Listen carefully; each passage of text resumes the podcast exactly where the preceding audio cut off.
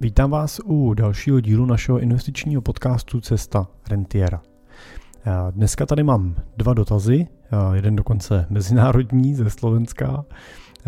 Jeden dotaz od Josefa se týká refinancování hypotéky, respektive jak pracovat s hypotékou po konci fixace a druhý se týká terminálního vkladu a nějakého krátkodobého uložení peněz versus třeba akcie. Moje jméno je Jiří Cimpel a jsem privátní investiční poradce a wealth manager v Cimpel a partneři, kde pomáháme našim klientům na jejich cestě k rentě a tu rentu jim pak taky pomáháme čerpat, tak aby jim nikdy nedošla a aby si ji taky dostatečně užili. Pracujeme typicky pro investory v kategorii dolarových milionářů, znamená s majetkem v desítkách nebo stovkách milionů korun, ale spolupracovat s náma je možný už od investice 5 milionů korun výše. Tak eh, začnu dotazem Josefa. Eh, který se eh, ptá na to, že mu v květnu bude končit, v květnu příštího roku mu bude končit fixace na zbytek hypotéky za cca 800 tisíc, na kterou má teda úrokovou sazbu 1,9%. Tak tomu dneska můžeme samozřejmě gratulovat. A už teď má k dispozici dost prostředků, eh, který teď má teda zainvestovaný, s tím, že by mohl tu hypotéku vlastně s koncem fixace bez problémů celou splatit. A on píše, že by to by vlastně samozřejmě nedělal, pokud by mu banka nabídla úrokovou sazbu rozumnou, což třeba pro něj znamená sazbu do 3,5%. Ale píše, že pokud mu ale nabídnou úrokovou sazbu vyšší, například 5% na 3 roky, což s ohledem inflace předpokládá, tak řeší vlastně, jestli tu hypotéku splatit, anebo zda tohle období ty vyšší úrokové sazby překonat a ty volné prostředky nechat zainvestovaný. A ptá se teda, ptá se teda, že by ho zajímalo moje doporučení a rada, kdy tu situaci začít s bankou řešit. Tak eh, Josefe, já asi první řeknu, že nejsem hypoteční odborník, takže eh, nečekejte ode mě úplně eh, úvěrově odbornou radu, ale pokusíme se na to podívat z pohledu toho plánu investičního a z hlediska toho, že budeme předpokládat, že ty prostředky, které máte dneska uložený, tak že mají sloužit k naplnění nějakého vašeho třeba rentierského cíle. Tak pojďme se zkusit eh, zamyslet na tou situací, kdy eh, teda by eh, ta banka nabídla novou úrokovou sazbu na úrovni 5% nebo možná 5+. Plus.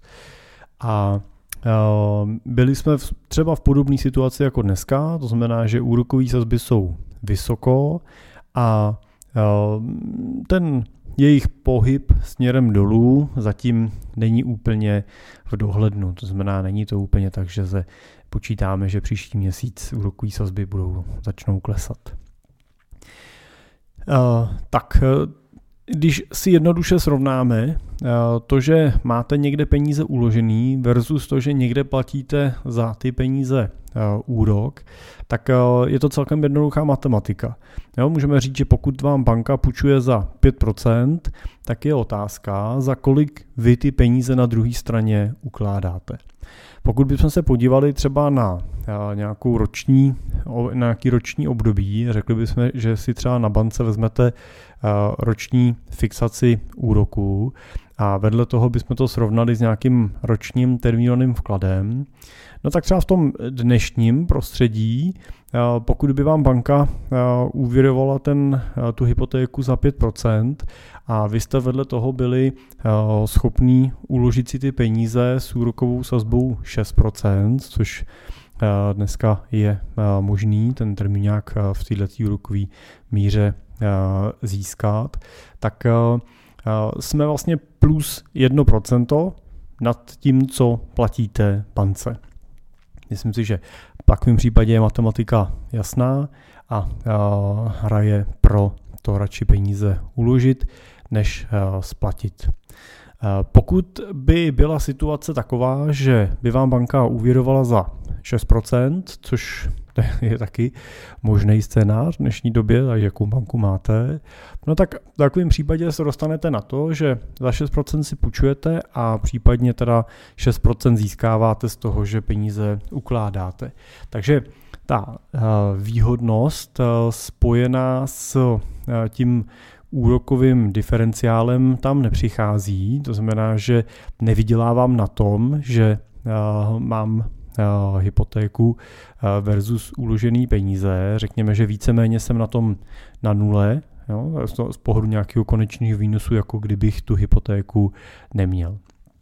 A je teda potřeba se podívat na jiný benefity nebo na jiné okolnosti, kterými takový stav přináší. A to si myslím, že je vlastně zajímavý zamyšlení. Ale podívat se na to nejenom z toho čistě finančního, matematického hlediska, ale říct si, dobře, to, že mám hypotéku a mám vedle toho uložený peníze, přináší mi to nějaký výhody a přináší mi to vedle toho nějaký nevýhody, které eh, z toho plynou. A to, to nám může často převážit i ten finanční efekt, který přináší případně ten úrokový diferenciál, ten rozdíl toho úroku mezi tím, za kolik ukládám a kolik platím. Těma výhodama, ty jsou samozřejmě subjektivní, ale když zkusíme si říct pár příkladů, tak myslím si, že jednou z výhod, kterou máte, je ta cash. Je to, že máte, máte k dispozici peníze, máte aktiva, a nejste na uh, nule. Uh, minimálně z pohledu cashflow, minimálně z pohledu toho, na co si můžete rychle sáhnout. Vy samozřejmě uh, na té nule snadno můžete být, pokud je to tak, že dlužíte 800 tisíc a máte uloženo 800 tisíc, uh, ale je to taková, bych řekl, černá nula. Jo, je to jako, není to ten červený, ta červená nula, ale je to ta nula v černých číslech, protože ta likvidita, kterou jste případně schopný disponovat, eh, vám dává určitou míru flexibility a možností. Eh, pokud nastane nějaký problém, tak je mnohem snadnější diskutovat s bankou, kde máte uložený peníze o tom, za jakých podmínek vám ty peníze vyplatí třeba předčasně, a je, je to snadnější, než když v situaci, kdy máte problém, máte diskutovat s bankou, za jakých podmínek vám peníze půjčí. Takže v tomto případě si myslím, že je vždycky pro vás lepší mít radši dlouhodobý úvěr, který průběžně splácíte. A teď samozřejmě si řekněme, že tím nechci říct, že si máte jít půjčit do banky půl milionu korun a uložit je na termínový vklad proti tomu, ale bavíme se tady skutečně o situaci, kdy jste si v bance půjčili na pořízení bydlení, ať už vašeho rezidenčního nebo nějakého investičního a oproti tomu jste dokázali na, našetřit, naspořit si nějakou hromadu peněz, kterou teda dneska máte uloženou. Jo? Takže ne, nebavíme se tady o tom, že je dobře, abyste si půjčili proto, abyste měli tuhle hromadu peněz, ale bavíme se tady skutečně o tom, jestli tu hromadu peněz máte použít na to, abyste splatili nějaký dobrý dluh, který máte z minulosti. Takže ten ta cash, ta rezerva, kterou vám ta cash vytváří, eh, si myslím, že je plusem. Protože vám samozřejmě může sloužit jako krizová rezerva, taková ta dlouhodobější. Vy byste samozřejmě měli vedle toho mít nějakou tu krátkodobou rezervu. Ale zároveň tahle cash vám dává prostor pro to, abyste mohli sáhnout po případných příležitostech, které se vám můžou v danou chvíli otvírat. To můžou být příležitosti spojené s podnikáním, ale můžou to být i příležitosti spojené s nějakým splněním snů, který v tu chvíli přijde. Teď řekněme, že jedním z vašich snů je to, že chcete absolvovat cestu kolem světa a přijde kamarád, který řekne, že má tuhle tu vizi taky a že se připravuje, že za 6 měsíců vyrazí na cestu. A pro vás to může být třeba životní příležitost, kterou byste chtěli využít, protože jste celý život na něco podobného čekali, nechtěli jste jet sami a zrovna teď se vám naskytla i ta příležitost s někým vyrazit a třeba jste v situaci, kdy to můžete udělat i z pohledu třeba nějakých pracovních povinností, osobních povinností a ty peníze by mohly být nějakým blokem, který by vám to neumožnil a vy je máte a můžete se rozhodnout, že je na to použijete. Takže vždycky vaše vlastní peníze, vždycky vaše vlastní, váš vlastní majetek je to, co vám vytváří ten potenciál toho, že můžete nějaký sny naplňovat, anebo můžete nějaký příležitosti využít. Samozřejmě Naopak, obráceně, proti tomu, eh, no, nebo tou nevýhodou toho, když se rozhodnete nesplatit a držet cash, zase může být určitý eh, emoční, emoční napětí toho, že pokud dlužíte bance na hypotéce peníze, tak tu hypotéku musíte splácet. Jo, musíte každý den měsíc posílat nějaký eh, pravidelný výdaj, pravidelných x tisíc korun na to, abyste bance zaplatili kus té hypotéky a abyste zaplatili tu tu, ten úvěr, ten úrok, který po vás banka chce. No a to samozřejmě může být, nebo je určitě určitým závazkem, je to určitou kotvou, kterou v tom životě máme. Ale tady je potřeba říct, že už tohle stojí opravdu na nějaký vaší osobní, na vašem osobním emočním případu. Na vaší subjektivní, na subjektivním hodnocení té situace. Eh, protože pokud by ten úvěr eh, měl být eh, něčím, co vás stresuje, co vás svazuje a co vám bere určitou radost ze života, tak eh, pak vlastně vůbec není důležitý, jak vychází nějaký úvěrový teploměr, když porovnáváte mezi tím, co dostáváte a co platíte, eh, jestli je to výhodný eh, z toho finančního hlediska a tak dál. Ale pokud by to mělo být něco, co vás emočně svazuje, něco, co vás trápí, něco, nad čím se každý den zamyslíte a, a trošku vás jako bodne u srdce, no tak v takovém případě zase naopak si myslím, že ty negativa převažují ty pozitiva a i za cenu toho, že třeba technicky by možná bylo výhodnější si ten úvěr radši nechat, tak takový úvěr samozřejmě radši zlikvidujte. Jo, stejně tak pokud byste uh, si chtěli splnit uh, nějaký uh, sen třeba cestovatelského typu a mělo být pro vás problémem to, že tady budete vlastnit nemovitost, protože byste chtěli teď dalších pět let žít na Bali, nebo jste chtěli strávit dva roky na cestě kolem světa a to, že budete mít hypotéku, kterou musíte splácet a musíte tam každý měsíc odkládat nějaký peníze, by vás mohlo od tohoto snu odratit nebo by ho mohlo komplikovat, tak zase jo, je to varianta, varianta kterou, kde, kde se samozřejmě může upřednostnit ta, ta emoční otázka věci nad tou fundamentální.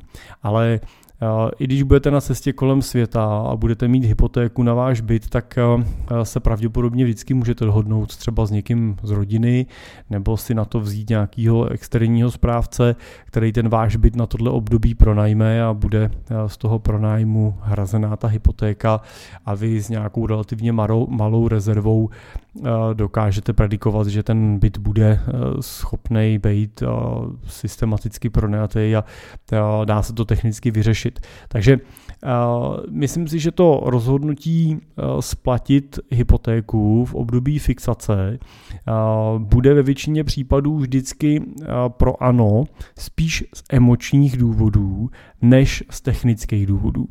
A myslím si, že z těch technických důvodů, to znamená výhodnost toho, co získávám vůči tomu, co platím, bude ve většině případů směřovat pro to, aby tu hypotéku jste si radši nechali a postupně ji platili. Samozřejmě nějaký asi technický zamyšlení může, můžeme výst nad tím, když se rozhodnete si tu hypotéku nechat a vedle toho ty peníze investovat, tak tam samozřejmě vychází otázka, kam ty peníze dát, ale já teda předpokládám, že Josef vzhledem k tomu, že píše, že má peníze stále zainvestované, to znamená, nepíše, že by je měl uložené nebo že by mu ležely na běžném účtu v bance, tak je bude mít někde, kde je potenciál, že ten jejich výnos s velkou pravděpodobností bude třeba větší než je i ten výnos na termínovaných vkladech. Jo. Už termínák nám nese 6% dneska, tak ne, asi nemyslím, že by vydělala něčem víc třeba v loňském roce, ale pokud se budeme dívat teda nějakým horizontu delším, 5-10 let, tak pokud máte ty investice někde na kapitálovém trhu, někde v nějakých třeba fondových věcech, fakcích a tak dál, tak ten předpoklad, že ten výnos přesáhne těch 6% řekněme významně, je vysoký. Je ta pravděpodobnost, ta šance je, je vysoká, takže pak si myslím, že pod, z technického pohledu je správně ryč nechat zainvestovaný. Zároveň nám ten finanční trh umožňuje v případě nějakého nečekaného průšvihu si do těch peněz kdykoliv sáhnout a hypotéku dneska můžete splatit předčasně bez eh, nějakých šílených pokut, který tam bývaly dřív, takže pokud eh, se rozhodnete to neudělat za rok, ale až za dva roky, a uděláte to mimořádnou splátkou té hypotéky, tak to udělat můžete, aniž by to bylo pro vás nějaký fatální problém. No a já bych eh, asi v této době uvažoval taky o tom, že bych tu fixaci hypotéky si nedělal na eh, dobu tří let, eh, protože pokud budeme uvažovat o tom, že ta fixace končí v květnu 24, tak ty současné úrokové sazby, nechci tím říct, že nemůžou ještě povyrůst ty české úrokové sazby, to se může stát. Zároveň ale pravděpodobně průběhu příští roku budeme mít eh, víc jasno o tom, jestli se tak stane anebo nestane, eh, ale eh, bude to stát vlastně na tom, jestli se budeme dívat koncem letošního roku na inflaci pod 10%, anebo se budeme dívat pořád na inflaci na 10%. Jo, pokud se budeme dívat na 10, tak pravděpodobnost, že sazby ještě můžou jít vejš, je relativně vysoká.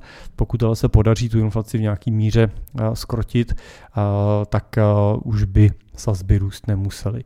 A v takovém případě se spíš díváme na potenciální výhled, že budou klesat v těch dalších letech a tam bych možná klidně uvažoval nad tou fixací na dobu kratší, jo, třeba na, na rok, na dva nebo bych uvažoval i o nějaké variantě třeba floatový úrokový sazby, to znamená sazby, která je vázaná na tu úrokovou sazbu a měnila by se průběžně s tím, jak by třeba úrokové sazby mohly klesat.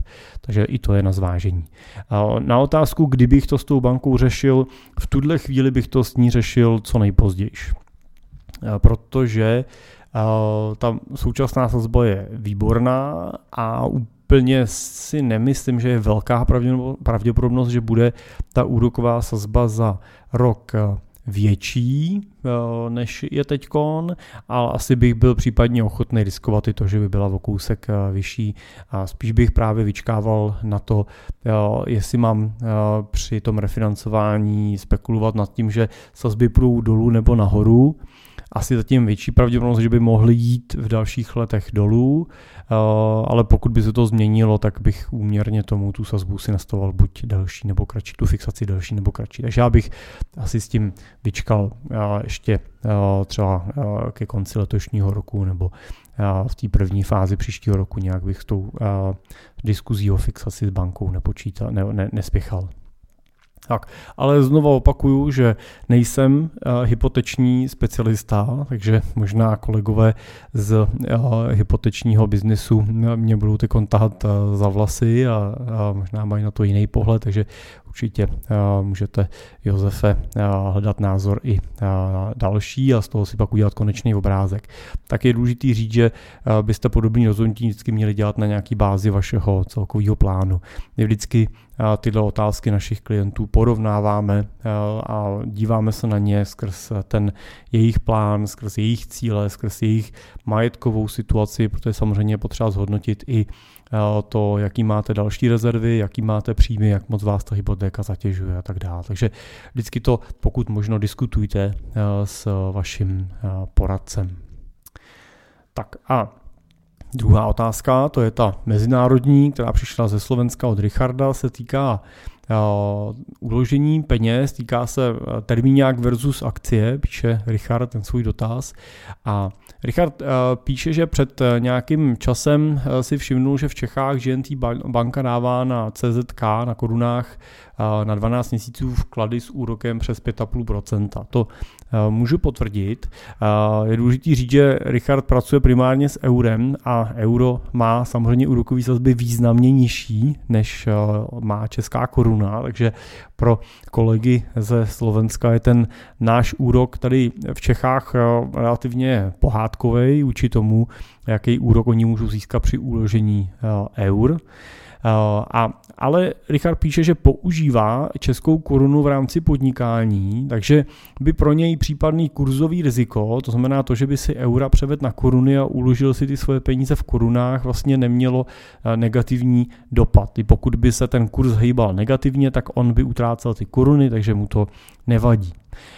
Ale že při konzultaci produktu s právničkou banky, toho JNT banky, tak byl překvapený, když se ptal na možnost předčasného výběru s tím, že by akceptoval to, že by třeba by mu to vyplatili, kdyby potřeboval dřív a nedali mu žádný úrok nebo nějakou malou pokutu, ale že mu v bance řekli, že se k těm penězům dostane jenom velmi těžko, pokud jsou na terminálním vkladě s, nějakým, s nějakou vázaností.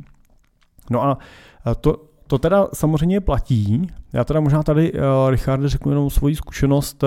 Já jsem uh, před časem vyvazoval z nějakého termíňáku jednoho našeho klienta, byl to teda termíňák u GNT banky a povedlo se nám tam do, dospět k dohodě s bankou. On to byl teda specifický terminální vklad, kde ho měl klient asi dva roky zpátky, měl tam větší sumu, měl tam asi 7 milionů korun a měli je teda v tom termíňáku asi na 6 let a měl to právě na úrokové sazbě v tehdy asi 2%, která, když si to bral, byla docela zajímavá, ale už jenom rok potom byla naprosto nesmyslná vlastně uměrně tomu, co ty peníze v té době už eh, nesly. Takže se nám podařilo se s bankou domluvit celkem bez problémů na tom, že tak, jak jste vy on zmiňoval, že mu ty peníze vyplatili, ale eh, teď si nepamatuju, jestli si nechali celý ten úrok nebo si nechali část, ale s eh, nějakou sankcí prostě mu ty peníze vrátili. Ale určitě to bylo na individuální posouzení, bylo, ne, nebylo to žádný systémová věc, to znamená, není to něco, s čím se dá fakticky počítat, ale chci říct jenom, že ta varianta, kterou vy zvažujete, tak není určitě nesmyslná a, ta, ta banka, no JNT zrovna se snaží být jako celkem pro klientský, takže, takže nám třeba vyšlo vstříc a dá se asi pracovat, že ta vaše úvaha by fungovala taky.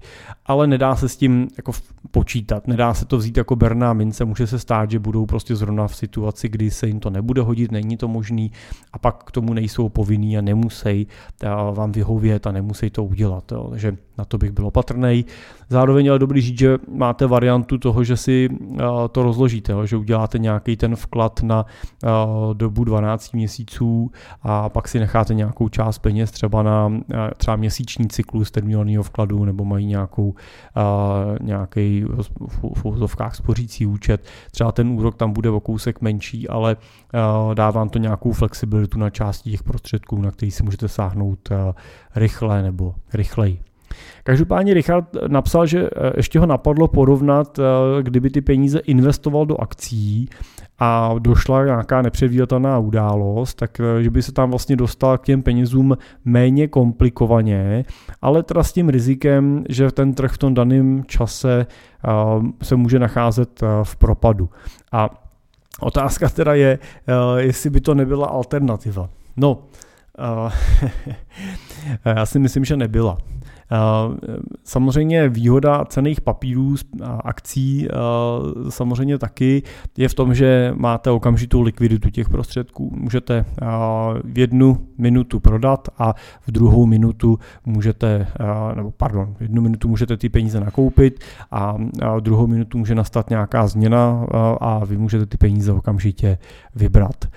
Takový nákup a výběr vás u těch cených papírů stojí pouze nějaký transakční poplatek, což bývají zanedbatelné částky, řekněme v eurech nebo v nějakým malinkatým procentu prostě toho nákupu.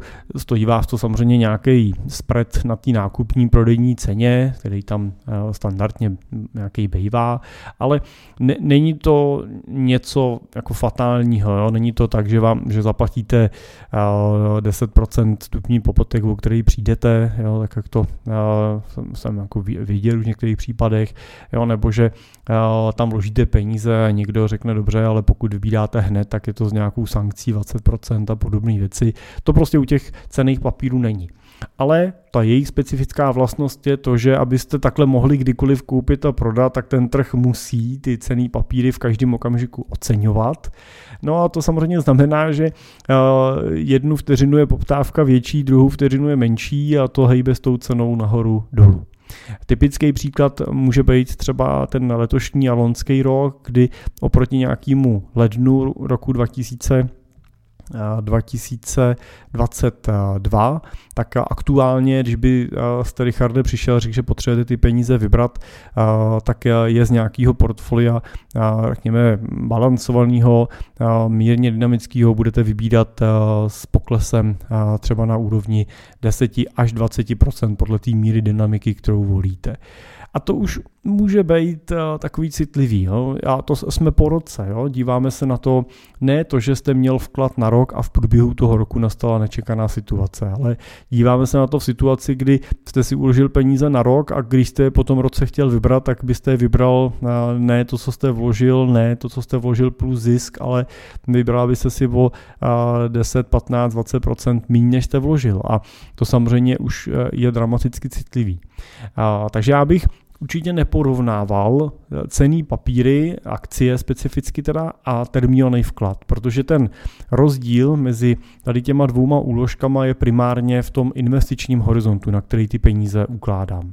Pokud chcete uložit peníze na horizont eh, 8, 9, 10 let. V ideálním případě s vizí toho, že za těch 8, 9, 10 let je budete chtít vybírat postupně, ne jednorázově, budete z toho chtít třeba čerpat rentu nějakou, nebo z toho platit dětem školu a tak dál, tak eh, v takovém případě jsou akcie eh, roz, roz, rozhodně zajímavou variantou. Já nechci říct, že jsou správným řešením, to, to záleží na vašem celkovém plánu, ale určitě jsou velmi vhodnou variantou, která stojí za to zvažovat a pravděpodobně budou mnohem hodnější variantou než eh, případný termínovaný vklad na tohle období. Protože ten termín nějak skutečně na těch 80 let vám blokuje ty peníze, nemůžete na ně sáhnout, úrok bude stát za houby, na tohle období bude prostě nízký a stoprocentně na tom termínovaném vkladu vyděláte v dlouhodobém měřítku méně než na té investici do cených papírů. A plus teda doplňme si to, že daňově na tom budete hůř, protože u cených papírů minimálně v Čechách pro daňový rezidenty máme daňový test 3 let, takže po třech letech nemusíte danit zisk, což u toho termíňáku samozřejmě daníte ten zisk vždycky, jo, vždycky tou srážkovou daní těch 15%.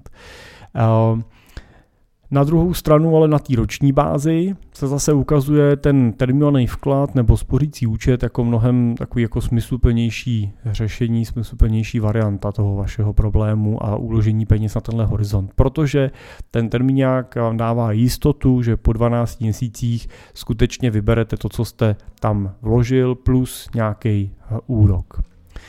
Takže bych to nezaměňoval, nemyslím si, že akcie termíňák jsou jako vzájemně vedle sebe zaměnitelný, porovnatelný, každý byste měli kupovat na jiný horizont a s jiným cílem.